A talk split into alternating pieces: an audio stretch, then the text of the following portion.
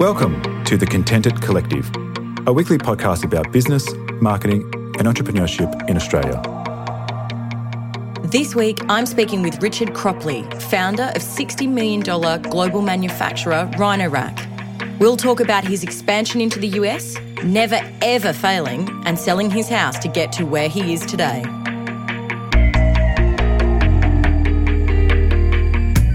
I'm Kate Constantine, and this is The Contented Collective. Welcome to the Contented Collective. Today I'm joined by amazing uh, business founder, owner, entrepreneur, and probably one of the most recognisable yet silent and amazing engineering products in the Australian marketplace. I'm here with Richard Cropley, who is, um, you know, what would be your title? Like magnanimous entrepreneur at Rhino-Rack.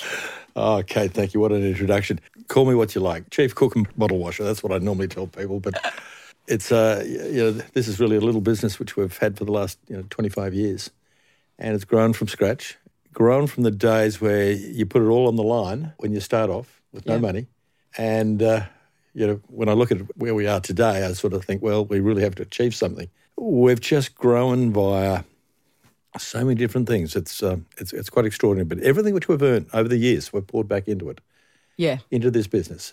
New designs, kept up with technology. Technology's changed along the way. Yep. You know, you look at cars, you look think of gutterless cars, so we've had to ad- adopt to that sort of thing. Yep.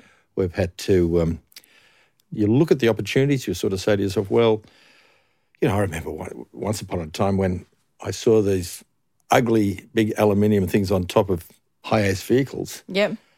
and they were the Telstra racks. And I thought, oh gosh, I'll never make those.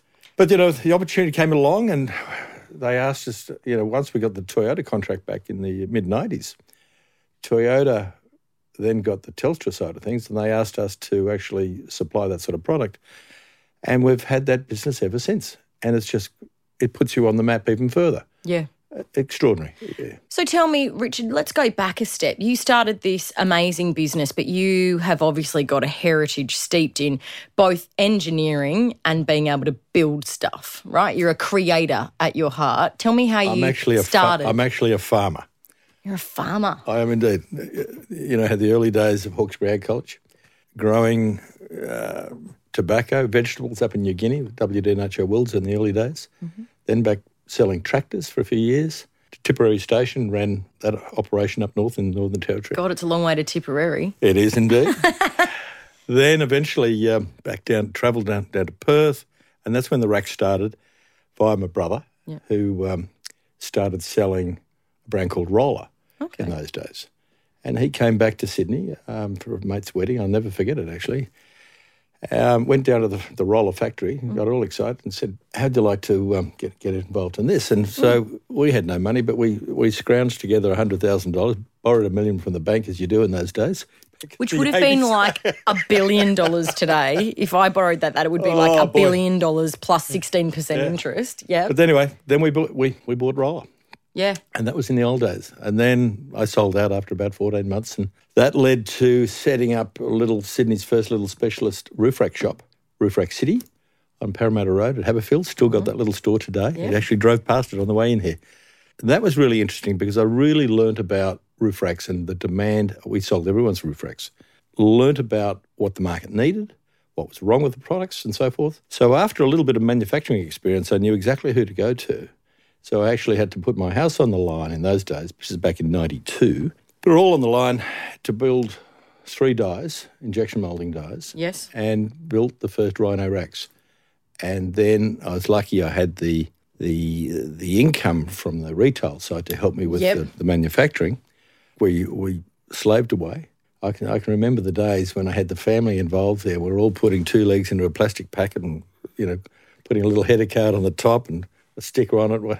Stapling them together, Stapling literally together. with the kids. that's Come right. on, kids. That's exactly right. Staple then- guns at the then- ready. That's right. And then, you know, whole, getting out there and wholesaling them around the marketplace. And eventually, you know, we cut a long story short, we really built this into a business where today we've got 800 dealers around Australia. We supply a lot of the big chains, and then the big, the big one was setting up in Denver, in Colorado, and that was back in 2009, and that's a story in itself.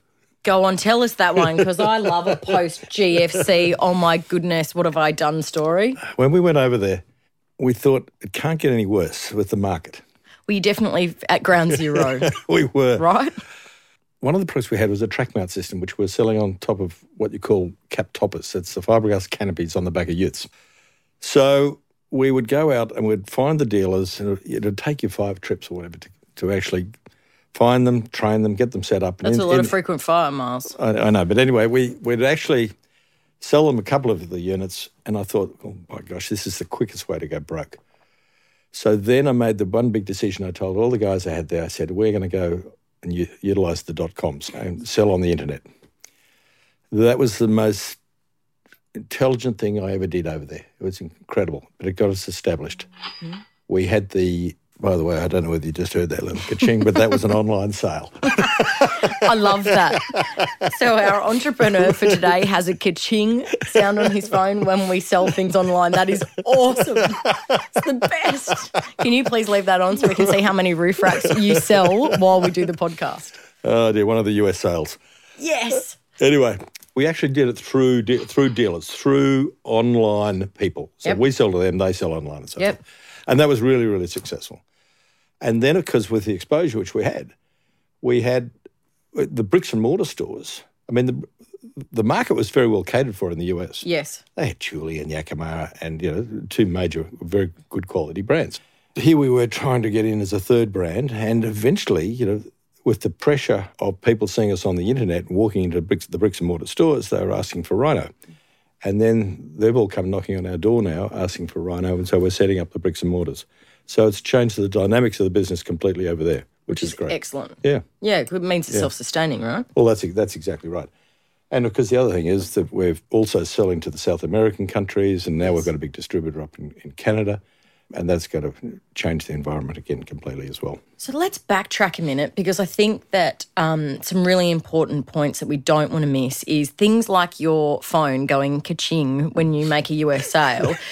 People try to emulate what they call, you know, marketing speak for founders mentality. A lot of people talk about having founders mentality or when you're a marketer or when you're a brand, they or a business, you know, have founders mentality.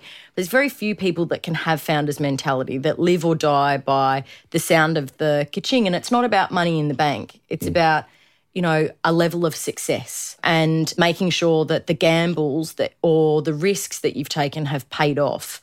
You know, tell me what in your mind's eye, talk to me about your founder's mentality. I suppose you don't want to fail. That, that is you That's the headline, right? Don't it. You fail. Do not fail. You have to just keep going and going, and you really, really want to succeed. And I, I was very lucky, I suppose. I had a fa- my father, who was a surgeon, should have been an engineer, hmm. taught me how to work. We had a little farm. We, you know, it was just one of those work was just drilled into me. You've got to every weekend. You'd be down there picking up sticks in the paddock, whatever it might be. But whatever you did, the harder you worked, the better you became at it. Yeah. And once I found this little niche of roof racks, you suddenly realised, hey, we can do this and we can do that. And then it becomes a lot of fun where you're solving problems. And that's what really gets you going. So every day you're sort of thinking, well, let's do this, let's do that. And the hardest part is not going broke along the way. cash flow, cash flow, cash flow. It's totally cash flow. And it still is. yeah. It still is. You know, you're, Because as your grand designs become bigger, so does the need for more cash. Well, to that- keep the flow that- going. That's exactly right. I, you know, I was only only sitting down uh, talking to my financial controller today, saying, "Rich, watch things. You got to have need thirteen million dollars worth of stock at Christmas time. This, that, and the other. You got to do this. You got to do that. Yep.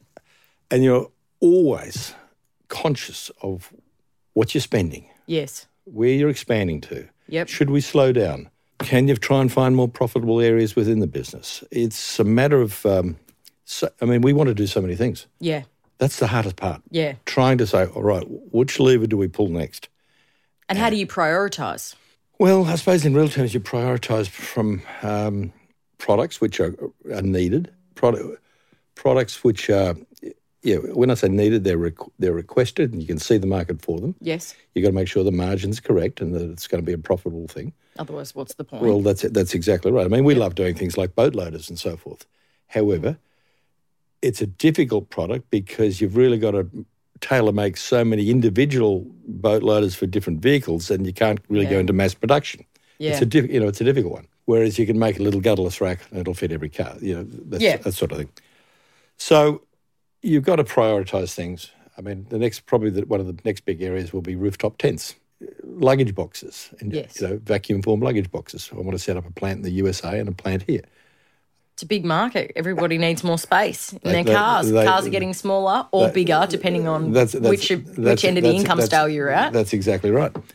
And there are so many opportunities. I mean, right now we, we want to steal market share from the other the big boys over there in Yep. the US. We're certainly holding our own here in Australia, Yes. which is great. But uh, over in the US, we know exactly what we can do. It'll take time, but we'll get there. And we feel Are you number one here in Australia currently? Yes, we are. Yes. Yeah. And how long will it take you to be number one in the US? I suppose another fifteen years. I'll be realistic. You know. Yep. But you'll see it. Yeah, it'll ha- it'll happen. Yeah. it'll happen. Yeah. It just depends how quickly we want to really, really get there.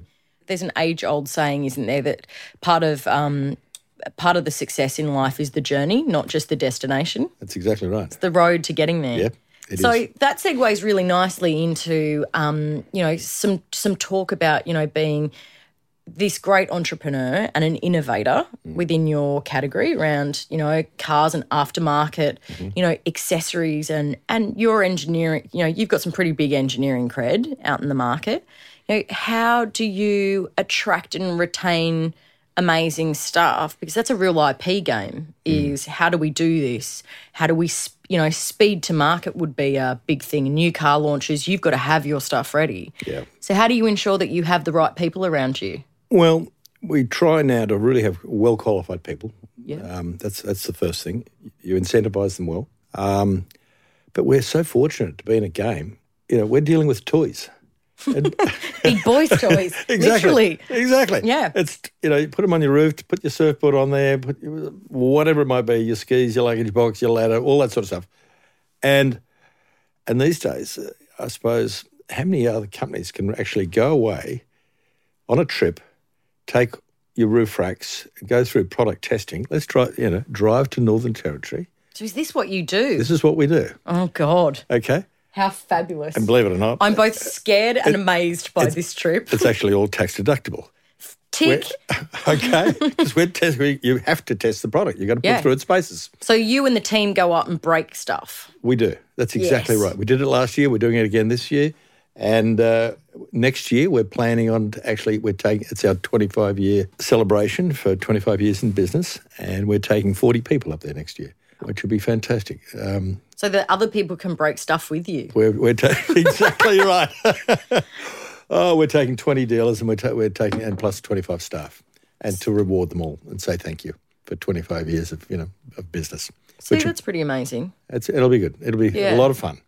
So tell me not just about the staff piece there, because obviously that's quite important, but you know, you've touched on that you'll be taking some dealers with you as well. Correct. You know, how important is B2B for you, like B2B marketing? If you've got 800, you know, physical Yeah. bricks and mortar, you're probably one of the few industries that still is very heftily invested Well, in our business is based on relationships, and you have to look after everyone. You've got to be able to supply the product. You've got to do everything in the right manner. Uh, communicate, look after, make sure the margins are correct, make sure they're all making a living, fix up any warranties or whatever it might be. It's just, all those things. You, you've got to be able to tick every box and make sure they're smiling. It's as simple as that. And uh, you know, the stronger you are with those relationships, Yeah. the, the better the business. So do you invest in do you have sort of a network of business development people and and business account managers that look after all those relationships? Yeah, we've got seven reps on the road Yep. uh, around Australia. Um, and then we've got a marketing team. It's a big operation. We've Right now, we've got, I think the last count was about 180 people within, Wow. within the operation. That's big. It's getting That's a lot of people. It's a lot of mouths to look after and feed. Yeah, it's a lot of responsibility Correct. too. Yeah, and you, you've got to you've got to think that way. Yeah. You're responsible for 180 families, Yeah. so um, true. you've got to keep them busy, and and it just it just keeps going. It's, And just it's keep like A, going. it's like a machine. It's, Got to be the little red engine that keep, could. in- keep inventing, keep you know, just just keep the product rolling through. So how do you? That's a really good point. So how do you keep inventing? Because you know a lot of um, you know brands out there, if we look to really big brands, whether they be local or global brands, you know, continually inventing is the hallmark of great success. Know, we come up with our own ideas, and I'm trying to get all the staff involved a lot more. But then the other day I said, right, next year we're going to have a program whereby we involve all the schools around Australia Oh, that's cool. and ask all the schools, give the, the kids the opportunity to be inventors themselves yeah.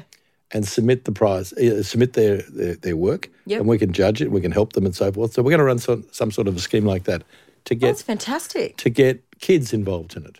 So almost like a scholarship of sorts where, you know, the yeah. best invention. We haven't worked out all the finer details yeah, yet, but but you know, I think it'll work really, really well.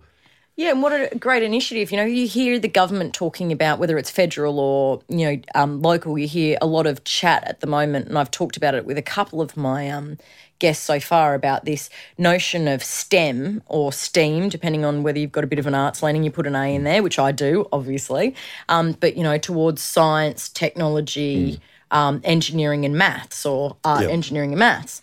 It's all very well and good to put a syllabus focus on those things, but if there's no physical or gainable output at the end, Yep. it becomes very difficult mm. for kids to be inspired. It does. By who who are the heroes that are creating things that I can look towards. There's so many kids out there who want to do, do something. And Yeah. let's, let's get them active and, you know, make them part of the business. Look, at the end of the day, they've got access to more than we've ever had access to Yeah. as a as, as human beings. Yeah. Kids, affectionately, that would be at high school now, have never seen a recession or a significantly bad financial time. That's exactly so right. So the world really is quite rosy in terms of I can make anything and be anything. Yeah.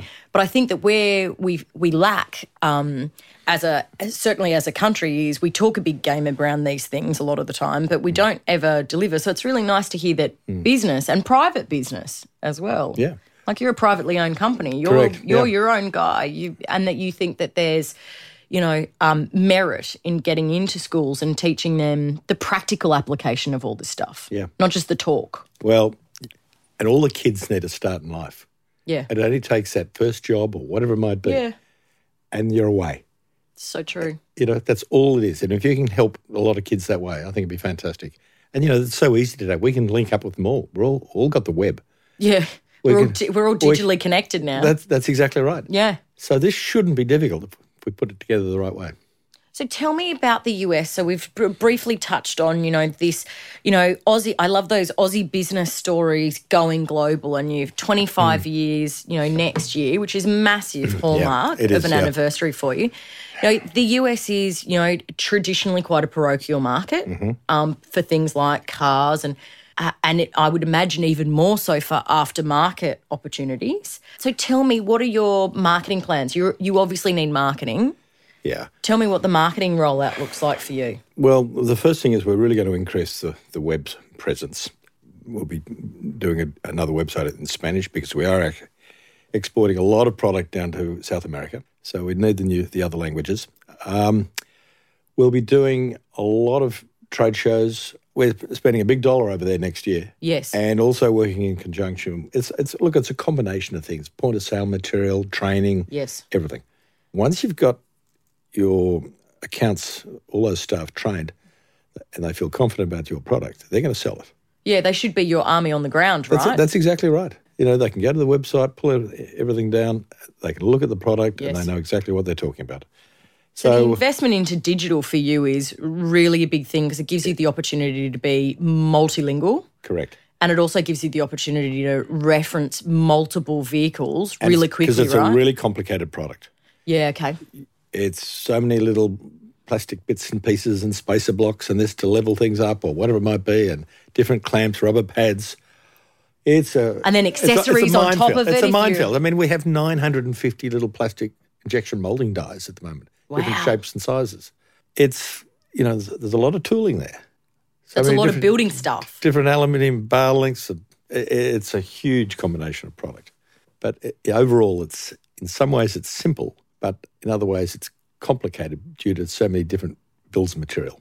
Yeah, so the digital landscape has allowed you to simplify that for both the dealer and the consumer. Absolutely spot on. Yeah, so it's the barrier to entry is lower, so people can buy easier. Yes. Oh, you would be one of the few. I was trying to work this out before coming here, and I did a whole bunch of Googling, and I couldn't find any business of your size in terms of revenue turnover and staff that has a full manufacturing operation still in Australia. You'd be one of the very scarce We're few. a rare breed. Yeah. We really are. It's um, but it's great to keep it here in Australia. I mean, I suppose in real terms, all right, we're still we're bringing accessories in from Asia, but the racks are done here, and so it's about 50-50, which Yep. is good. But we want to keep it that way as well, and Yeah. then we can really ma- ensure we've got the safety and the integrity of the plastics and so forth. That is very very important. And I've got a great team of engineers who uh, look at all of this stuff um, and are designing for me now.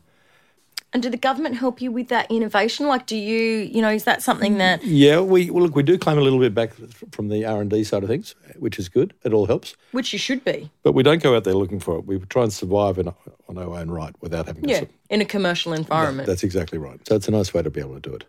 So, um, in terms of, let's go back to the online stuff because I think that's really interesting. Is, you know, in terms of digital, when you've got obviously so many multilingual sites because Yeah. you're in so many places and you're gaining speed and traction in all these different markets, Yeah. are the different markets telling you to innovate differently? Or are we becoming really a very big global marketplace? We will be well. Look, we're dealing with really forty countries now. Yeah. In real terms, Wow, that's a Um, lot. it is. Some of them are just in a small way, though, which is you know we can only handle so much. But I mean, later All on, right, PR yourself. Say it's big, it's massive, Oh, it's amazing. Uh, we're growing well in the states, and we're you know we're number one in Australia. We're very happy from that point of view. But you know, one day I want I'll I'll, I'll go into China, and I'm thinking that it, it might be easier just to do things online in China. The same with Europe. We can just have a warehouse over there and Ship. d- ship it there, and and then pack. expedite it straight from that warehouse, pick and pack, and out it goes to the consumer, and do something like that in, in Europe. But uh, just one step at a time. I just Yeah, want course. to conquer the USA and that side of things and do that for the next five or 10 years. We're going to be so busy there. I think you're going to be so busy there because it's the land of outdoor sports. Why Oh, we're, we're an outback country. They, you know, exactly right. snow, Yeah. ski, surf, and depending on where you are, Yeah. I mean, we haven't even started on the commercial ladder rack systems over there in the US, which we do here in Australia. We've got all those pickups to do, all, everything. Uh, there's so much work. God, imagine all the vans you could fit out in the states. Yeah. As It's an a- as an entrepreneur and as an innovator, that just must make you excited. You must feel twenty again. We don't have any problem selling. It's just a matter of, you know, enough days in the week to get everything done now. It's, it's, Yeah. it's incredible, really. And do you think that does that inspire your team? That you know, not even the mentality, but that gusto. Does that inspire your guys? Well, it be, does, but the, the good thing is there's, there's really nothing I say no to. The guys, the guys come up and say, "Look, we're, You heard it here first. Entrepreneur tip number one: say no to nothing. look, we love having a good time, and we love the innovation and and you know designing you know this, that, and the other. And the main thing is it has to be safe. It has to work. It's got to be rock solid. You know, so we're not desperate to put a product out there in the marketplace. It has to be tick all the boxes, and it's got to be spot on. Um, you know, from a quality point of view, safety, and everything else. So but you know, my, my engineers, I, I love them. You know, they're all they're always involved deeply in every product. Yeah. and they and the, you'd think it was their own, which is great. That's pretty amazing. Yeah, uh, it it is great. I've got the greatest team there. It really is fantastic, and everyone else in the building as well. Not Yeah. just not just the engineers. Now, tell me, you have a 3D printer at your office. We do indeed. What do you use 3D printing for? What a tech advancement. Well, it's, you know, quite often I'll just come up with an idea, a concept, and then the boys will design it that day, and we'll make it. We'll actually print that little model of that little widget the following night, and I come back in the morning and think, "Wow, look at that! Um, How amazing. I know."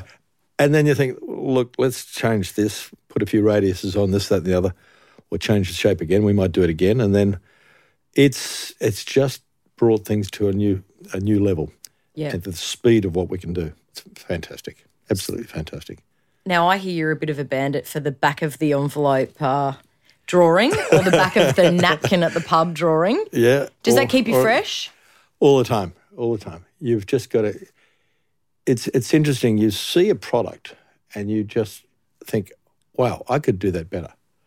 There's there's always something which grabs your attention, and you think, "That's a good idea, but why don't we change it around this way and make it in a more practical manner?"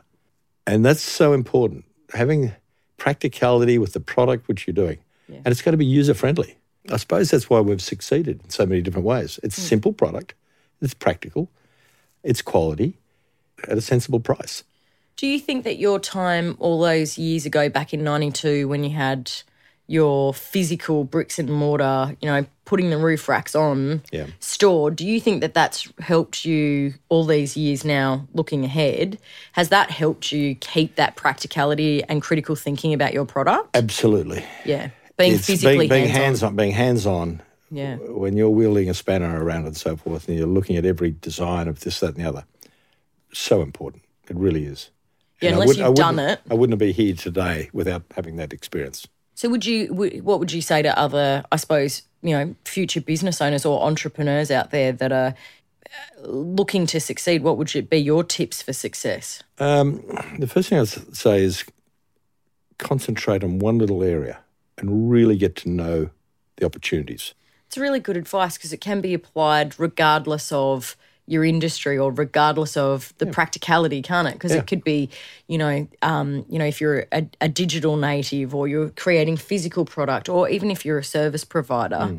you really need to understand it, pull it apart, and then almost rebuild it. It's like Absolutely. But think about what add-ons can I can I have? What, what Yeah. can I make? What can I develop, which is going to make it a better mousetrap? Every time you got to think that way. I love that. That's yeah, I love that. That's excellent. Um, now, my final question, because we know that we've got lots of people um, listening from around the world, but we do have quite a lovely audience in New Zealand. You're also um, uh, right into the New Zealand market and quite well established. Yes. Over in our sister sister Kiwi nation. We've got a little warehouse over there in Wellington. Yeah, what's the difference? What what are the practical differences that you see between you know the nature of business in Australia versus New Zealand? Basically, they're the same. Yeah. Yeah, between New Zealand, we don't have the same distribution base over there, Yes. and we don't want to overexpose the product. I think that's the important thing.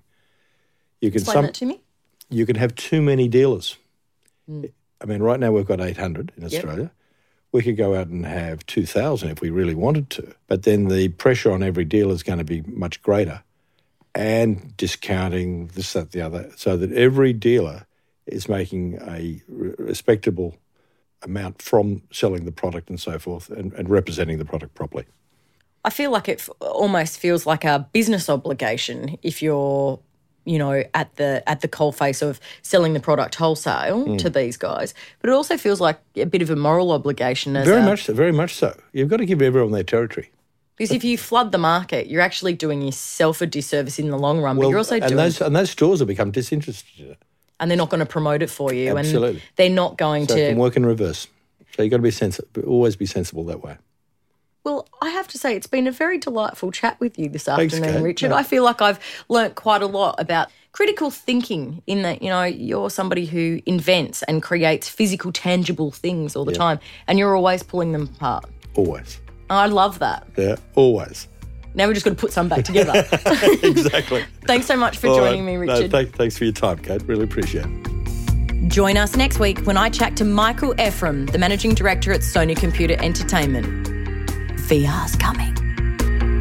The Contented Collective is a contented production produced by Shay Constantine and me. Production assistant Jessica Peach, researched by me and Jessica Peach, edited by Shay Constantine, and mixed by Nathan Johnson at Mix Osmosis. To catch up on other Contented Collective podcasts, head to our website contented.com.